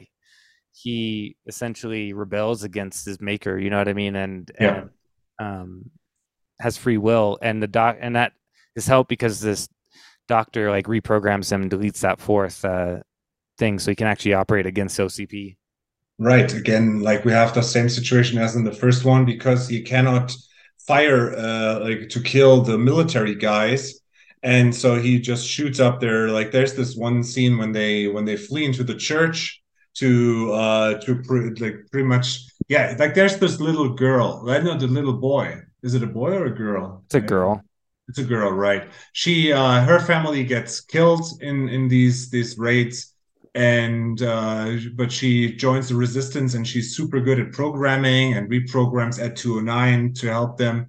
And he sees her in like in the patrol and gets reminded of his son again. So he has these visions and he, uh, he he locates them and then yeah the military comes and he doesn't want the kid to be shot and then he stands against them and that's like that way you said like lewis gets killed and he gets shut down uh, and and also almost like broken to pieces. Yeah and then he gets uh, repaired again. So you've got a lot of stuff that you've seen before bundled in a different way. And i have to say up until this point i totally backed that movie. It's like as i said i haven't seen it before. I only heard terrible things. And while watching it like last week, I was like, this is actually pretty good. Like it's same optic. Like okay, it's not it's uh, it's it's John Paul uh, Robert John Burke now as RoboCop, but you still got Nancy Allen as Lewis, and you got the the visuals, and you got the sounds, and it's it's good. And, but then like these this Japanese or like this Asian uh, I don't know cyborg machine like came and this is kind of like oh god that was terrible and then yeah the worst part is like the the the the flight scene when he has the jetpack on later on that's that's just terrible. Yeah it didn't it didn't work too good. I mean yeah like essentially the the yeah the cops essentially also rebel and they they join the resistance and there's like that big like battle scene like on the on the street. Yeah. Yeah i mean I think I don't mind him doing the jetpack, but but it doesn't. It just looks silly. you know what I mean? Yeah, I mean that's that's that's yeah, that's where the technology wasn't good back then. Yeah, yeah. But um, you know what? Like this scene where where the cops join in the resistance and then they barricade themselves in the in the town because they know there's an attack coming and this reminded me so much of like every a team see uh, every a team episode ever yeah Yeah, it definitely has that feeling, and and the paramilitary guys team up with like the the um Oh the, yeah, yeah. The, the, the, the punk, these like punk, like crazy the, splatter oh, punks. Oh, that's what they call them. Dude, yeah, splatter punks. They, this is they look so shitty. it's Yeah. like yeah, it's um uh it's just it's just too much. But yeah, I mean the uh the Ot- Otomo character, I just looked it up. Otomo was the the Asian equivalent, like the uh, the the Asian RoboCop, so to say. Um, I wrote down like in with with with um RoboCop and uh, RoboCop 2, it was kind of like Hulk fight, fighting Abomination. So yeah, like this. And to me, RoboCop versus Otomo felt like T800 versus the T1000 in Terminator 2. You know, the advanced Yeah. technology in a way. Well, and I think that it does make sense because I mean, uh, Japan and has always been far ahead of the United States with a lot of these technology things in the past. So Yeah. they're you know they're kind of projecting this idea that we have RoboCop, but and these types of things, but Japan has like literally like a, a something that looks like a human being basically that can you know fight martial arts and stuff. And it it doesn't it's not it doesn't bother me that much. I thought it was a little silly, but like uh yeah, he's definitely like very far advanced to RoboCop. That's for sure. Yeah. Yeah, but um yeah, overall, like I have to say like it, it this movie got back then in the in the ratings and the the criticism they destroyed this movie. I don't know what they expected it to be, but like people hated it and it was just a gigantic box office flop and that pretty much also died down the uh the RoboCop franchise. Um 94 there was a live action show of 21 episodes I have Yep. no idea how this was, like how successful or not, but it was I- the the end to the movie franchise for for the time being. Yeah. Yeah, uh, I definitely watched the show when I was a kid. Uh, I haven't seen it since I was a kid, so I don't really remember. I don't Hmm. remember it very good. I definitely watched it when it was out on on there. Um, and but I don't remember if it's good or not. I'd have to rewatch it. But Yeah. yeah, I mean, this movie, like, I am part of the problem is that because RoboCop was popular with kids, they kind of toned down. The violence is way too toned down in this movie. Like RoboCop barely even kills anybody. You know what I mean? Yeah. Like, um, there's very little blood. Like this is basically a PG movie. Yeah, it was Um, PG PG thirteen. Yeah, it's a PG-13 movie for sure. There's not not a lot of violence. That's like the one issue I have with it is that it should that it's a little too toned down. I think. Yeah. Um, but uh, you know, I, I would say overall though, I don't think it's it's it's that bad. I don't think it's as bad as people say it is. You know what I mean? Like Yeah. I agree. like, and I mean, definitely when I was a kid, like I said earlier, like as I started watching this, I started like flashing back. I was like, oh man, when I was a kid, I fucking loved this movie. like it's probably my second favorite after the first one. You know what I mean? And Yeah. I can see why, because for a kid, it's definitely, you know, an exciting movie. You know what I mean? Like, and and I was into the kind of Japanese stuff, so I didn't mind that part plot line as a kid. So it's Mm. like, I think, um, um, but even now, I mean, rewatching, I had fun watching it. Like, I thought it was a fun movie. You know what I mean? Like, yeah. uh, it's a, definitely less serious. Like, it's not as, it's not, uh, you know, like, I would still say it's a pretty good movie. You know, I don't think it's like, I definitely don't think it's as horrible as people say it is. You know? No, I mean, like like I said, it's like the effects are cheap, like the uh like the flight scene, and there's not like a really cool antagonist robot because I don't consider Otomo being like a real cool like opponent. Also, he gets rid of him really fast until Yeah. you see that there are several of them, and then he kills them fast with his machine gun arm that he has now. So that's why like one and two they stand out to me because they have like with Ed 209 and RoboCop 2, they have these great like bigger guys that he has to fight off in this David versus Goliath kind of moment.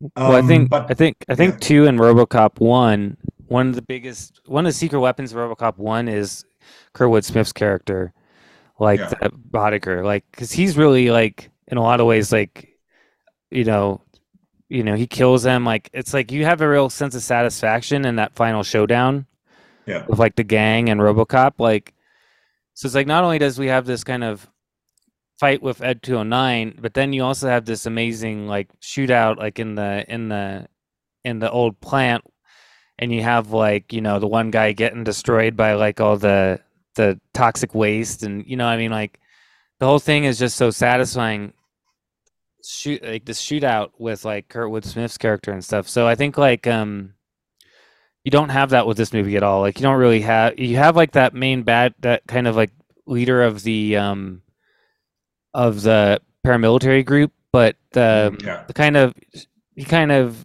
RoboCop doesn't kill him. You know what I mean? Like essentially, Yeah, yeah. like the guy sets some kind of weird bomb for some reason and then blows himself up. Essentially, you know what I mean? Like it's not like um Yeah. satisfying in the same way. You know what I mean? Like, and you think that this guy just killed fucking Lewis. Like, you should Yeah. have like a more of a a showdown with him and this guy, and RoboCop should kill this guy. Like, you know what I mean? Maybe that's the tr- they they try to at least because this movie lacks like the social undertones. Maybe that's like this this final thing like oh look he's he's he's so moral now that he doesn't act on revenge or out of revenge. I don't think that is that but like let's for the sake of like a better explanation hope that that's what they meant you know? Like he he knows like yeah i should kill this guy but i'm not killing this guy you know? Like Well, John, Yeah, John Connor tells T1 like the in Terminator 2 don't kill anybody. Yeah. yeah. Well, I think in the in, in the movie, like the guy sets the bomb, and then RoboCop decides to save the kid and the doctor instead of uh Yeah. instead of you know killing the guy because I guess he knows the guy's gonna die anyways. But you know, I feel like it would have been maybe a little bit more satisfying. You had more of a showdown Sure. between him and the the guy.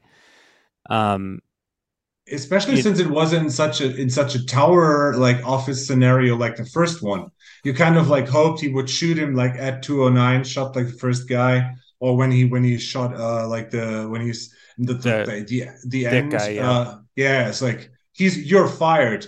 Thank you. And then like he shoots him. Uh, Yeah, yeah. I, I think they should have had something like that with with um with him, but maybe maybe part of it too because it was in the tower. They didn't want to do the same thing they did in the first one. I don't know. Yeah. But like um, I think uh yeah, and with this one, the social commentary is definitely toned down. I mean, you definitely have the commentary of like the the corporation, like kind of the same thing, corporation being evil. Like I think you do have the commentary of them trying to just kind of forcible like evacuate, you know, like where they're kind of which does have elements that tie into um uh you know with that and then it basically turns into war zone of a resistance movement and stuff like i mean you kind of have like some elements which definitely relate to say fascist or communist like dictatorships and stuff like that but the kind of corporate american version of it you know what i mean Yeah. Yeah. I mean, like to to to round it up, I think the the third one, like you said, is not a bad movie. It's just like it lacks the substance of the first one. The first one is so well balanced. And also like one point that I just like found in my list that I want to mention is like if you have like these moments where you like fear out laugh like in the first movie because it's so over the top like this I would buy this for a dollar and, Yeah. and stuff like this. You know, like there's like ironic stuff that's actually like you start smiling and laughing. But like in the third one, for example, when he chases McDaggett and he steals the pimp car and Robocop drives around in this pink like Cadillac pimp mobile, it's just like it's like it's supposed to be funny, but it's just like uh it's kind of Okay, it's just kind of goofy yeah. Like that's that's the that's kind of the problem. Like i think with as far as like the the kind of um commentary and the kind of satire of the first movie i think that was really verhoeven. I mean they, they they brought in a little bit of that in robocop 2 but it just didn't hit the same way like you know like in with like the advertisements robocop 2 felt just kind of like oh we got to make some uh, advertisements to like because the first one had Yeah. them you know what i mean? Like but Yeah, they, they, right, di- right. they don't really like fit the plot or anything at all like with the first one. You know all the advertisements in the first movie had relevance to what was happening you know Yeah, it's lackluster. And I like, I mean, as much as I look forward to what they like going to do with like if there will actually be this RoboCop returns idea that is in production, I would like totally like bag like with crowdfunding if or something, and I would think they would get millions out of it if they do it to have like, okay, is Paul Verhoeven, you want to redo number two and number three, so the basic plot stays but you think it through. You write like a good plot and you fix the plot holes, make it a bit more violent, a bit more gritty. Then we would have like an all-time killer top uh, like trilogy movie. Yeah, I would love it if they brought if they brought Verhoeven back for this movie. I would be 100% like interested because I mean, I feel like I feel like it was I feel like it was his his kind of elements that he brings into his movies that kind of helped um push it over the edge, you know what I mean? Like you already Yeah, had probably a great script and everything, but I think his elements really like pushed it forward a little bit and I think that that's kind of what's missing. I mean, you have you have great directors for 2 and 3. You have um Irvin Kershner and you have Fred Dekker and and the third one, you know, who did yeah, like Night of the Creeps and like um and they both do pretty good jobs with what they got, but they, you know, there's certain elements that that kind of uh, get a little watered down as the ser- as the series goes on that that the first one just has like perfectly and yeah, I think that that's that's kind of like the thing like the first one's definitely always going to be I mean that's one of my favorite movies of all time, you know I mean? Like I can watch yeah, it I've watched it a thousand times and I still love watching it, you know. yeah. But it'll probably be a while before I watch 2 and 3 again. Yeah, that absolutely, yeah. Like I, I thought like I tried to like when when after watching it, I thought like, okay, which movie trilogy has like kind of the same like down like downfall in a way? And the only thing I came up with is Hellraiser in a way, you know, that the first one is so perfect. The second one, I still love it, but it has its flaws, but it's still good. And the third one then starts to get goofy and it's not like a bad movie in itself, but it's not as good. But like then comparison, Hellraiser had like 800 more installments that were all horrible. And RoboCop just faded into like remakes and and TV shows. Yeah. Yeah. Yeah, I think um Yeah, it's interesting. Yeah, so, yeah, RoboCop, a TV show that so it had the one TV show in '94, I think, and then had another one in 2001, which I never saw that one either. Yeah, it's a it's supposedly not terrible. It's uh, called RoboCop Prime Directives, and it's just like four 90 minute TV movies. Yeah. Yeah, I think I need to check those out and see them. And I mean, of course, we also talked about the they had a cartoon show, Yeah. which I watched when I was a kid. Um, and then you had like the Sega Genesis game, which was amazing. Mm, yeah. And uh, yeah, I mean, tons of action figures. RoboCop was just a is a big thing in the late '80s, early '90s, and and um, and yeah, it just kind of faded out. I think um, when he got into the um, the later '90s. I mean, like the kind of flavor of sci-fi kind of changed, like Matrix and stuff like that, you know. And um, but I think that when it comes to this kind of sci-fi movies, 'cause I'm not a huge sci-fi person, but I'm really I like movies like RoboCop, where or um, Blade Runner, or um, things like that. Even to a certain extent, something like Total Recall, these kind of movies where the future that they present is somewhat like uh, believable. You know what I mean? Like RoboCop, I Yeah. think is probably out of almost any sci-fi movie I've ever seen is probably one of the most believable. You know? Absolutely, yeah. I mean, I'm not a super big fan of Blade Runner, but uh, yeah, a lot of movies there they try to be like way over the top and have like these crazy ideas of the future. And RoboCop is like I like the approach that it's not too far off and it's it's almost like yeah, like I said, like if you watch it from a perspective nowadays, it doesn't seem too far off from where we are at now. Yeah. No, like I would say, like if people were to ask me what is my I what do I think the future holds for humanity, I would say RoboCop and Judge Dredd.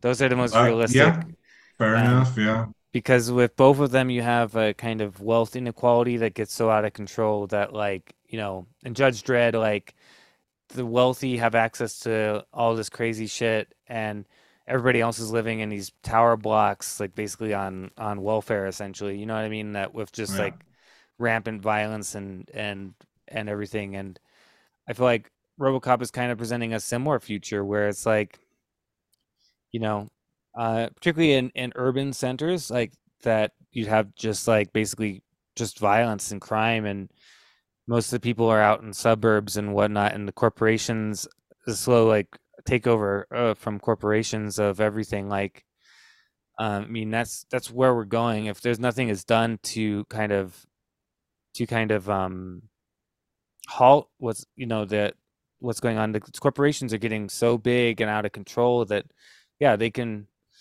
do whatever they want. You know, I mean, they have complete ability to just sell out. You know, the, the United States government is completely sold out to corporations. You know, I mean, they don't do anything to stop them anymore. You know, like um, yeah, like um, you know, like we're we're already on that that that directive, and things have just gotten worse because of it. Like, I mean, when they when in the United States that they basically allowed corporations to be a person and thus able to give as much money as they want to candidates, which I think was during Obama. I yeah. mean, everything's gotten worse since then because now corporations can just completely just buy out everybody and and there's no nobody in our government everybody in my government's a criminal now you know what i mean like they're just yeah, like yeah. corporate whores you know yeah it's uh it's yeah like i mean look at the look at this thing with uh had trump as a president and where it led to with with covid and everything like coming together. And you know like how many corporations have their fingers in everything. Like i said privatization of highways and trains and everything. It is uh it's not too far off everything unfortunately yeah.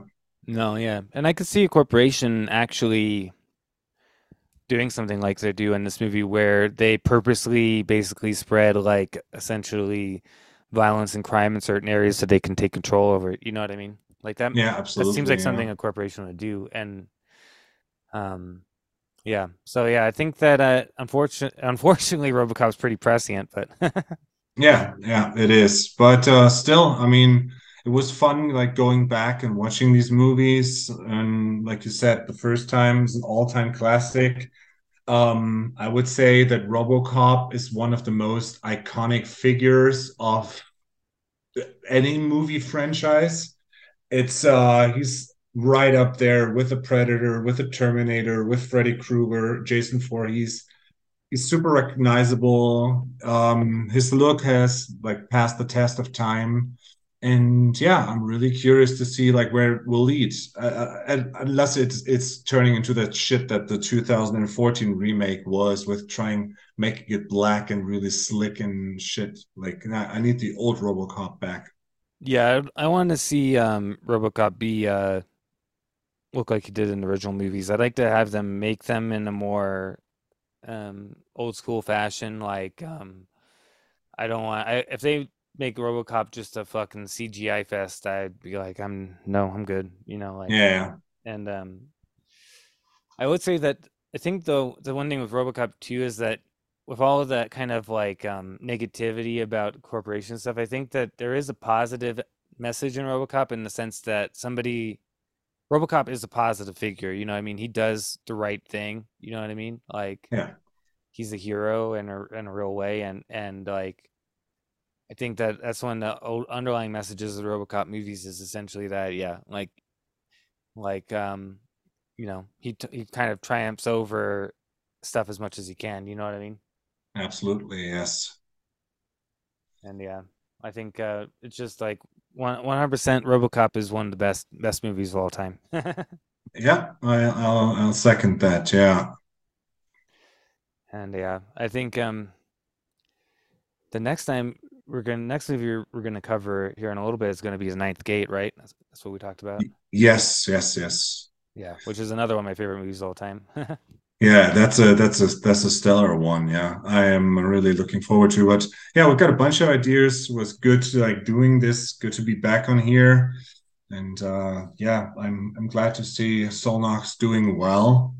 And um, I have like if you if you're not a Patreon on here or everything went black, I would say. What's that? I just wanted to say, wait a second, maybe you can hear it better then. Oh, okay. I don't hear anything.